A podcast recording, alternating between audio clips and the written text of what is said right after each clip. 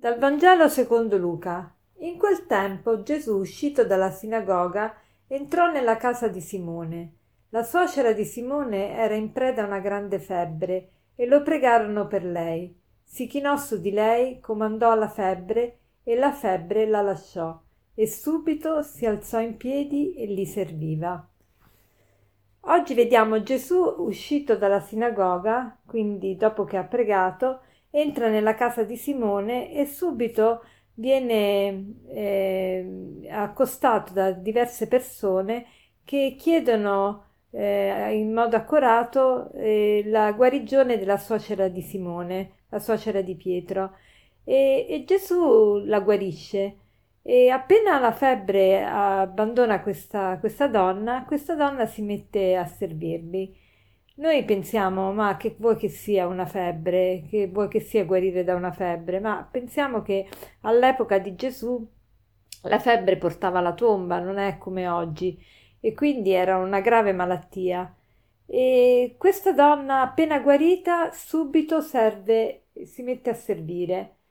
Allora oggi volevo concentrare la nostra riflessione proprio sul servizio. Che cos'è il servizio? Perché è importante il servizio?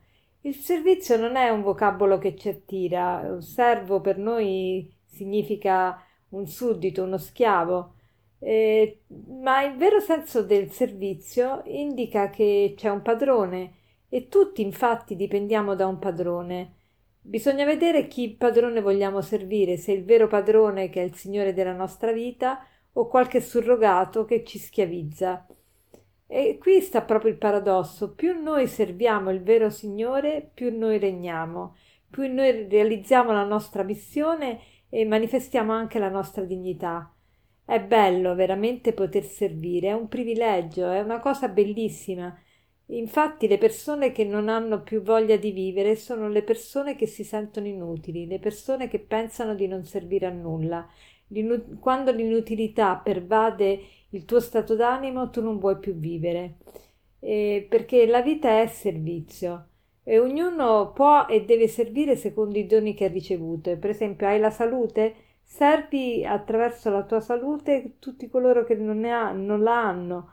E tu eh, puoi mettere a servizio la, la tua vita per chi appunto fa fatica a vivere perché ha poca salute. Tutti però serviamo a qualcosa, nessuno è inutile. Eh, pensate un attimo se nella vostra vita mancasse una sola persona all'appello. Eh, quella persona è, è, collegata a tante altre persone, quindi ognuno di noi fa la differenza, cioè c'è una differenza nel mondo perché ci sono io. È così. Eh, ognuno ha una dignità enorme. Ieri sono stata al North American College a Roma il collegio americano e ci hanno invitato a, all'anteprima di un film su Madre Teresa di Calcutta, un film documentario molto, be- molto, molto bello. E sono rimasta veramente impressionata dalla, da Madre Teresa, anzi io devo dire che il mio primo accenno di vocazione lo devo proprio a Madre Teresa perché vidi un film eh, documentario sempre quando ero giovane eh, da adolescente, quello mi colpì molto, il mio primo desiderio di diventare, di consacrare la mia vita a Dio, anche se non avevo l'idea di proprio diventare suora, però il, il mio primo desiderio di, di darmi al Signore è proprio avvenuto quando ho visto quel documentario, ma ieri è stato bellissimo, veramente si vede questa donna, è un gigante, un piccolo gigante della carità piccolo perché era piccola, ma è vera, veramente un gigante della, della carità squisita. Lei aveva come criterio per fondare le, le nuove case quello di, di, fondare queste nuove case con tante suore eh, nei luoghi dove c'erano i più poveri tra i poveri, non solo i più poveri, i più poveri tra i poveri, quello era il suo criterio, dove nessuno voleva andare, dove c'erano gli esclusi, i non voluti, quelli proprio rifiutati da tutti. E pensate che lei che è premio Nobel della pace, conosciuta in tutto il mondo, vista da tutti, ha, la sua mamma non l'ha più potuta riabbracciare perché viveva in, in, Albania la mamma e se Madre Teresa fosse tornata in Albania a trovarla non poteva più ritornare in India o negli altri parti dove aveva fondato le case, per cui lei non è mai tornata finché la mamma era in vita, non ha mai rivisto più la mamma. Solo quando la mamma è morta è potuta andare in Albania e piangere sulla sua tomba.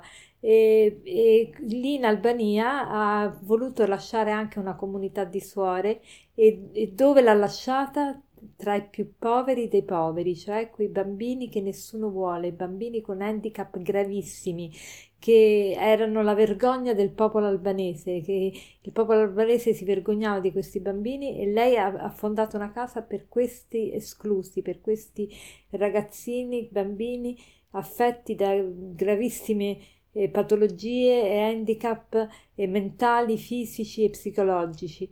È incredibile, una donna che ha toccato milioni di persone e ha fatto la differenza nella vita di milioni di persone. Allora eh, chiediamoci oggi, ma io che, che, doni ho? Come posso servire? Sto servendo gli altri e possiamo sempre servire, anche quando siamo in un letto di dolore, anche quando siamo paralizzati che non ci possiamo più muovere.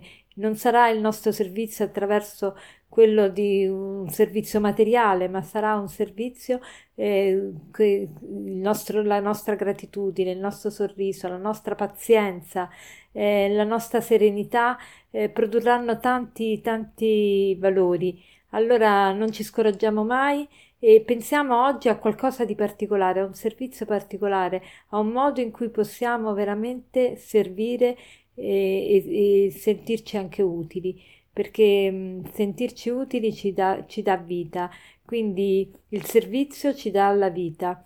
E per concludere vorrei citare proprio la frase di Madre Teresa che diceva così: eh, Se tu preghi, tu credi, se tu credi, tu ami, se tu ami, tu servi, se tu servi, tu sei felice.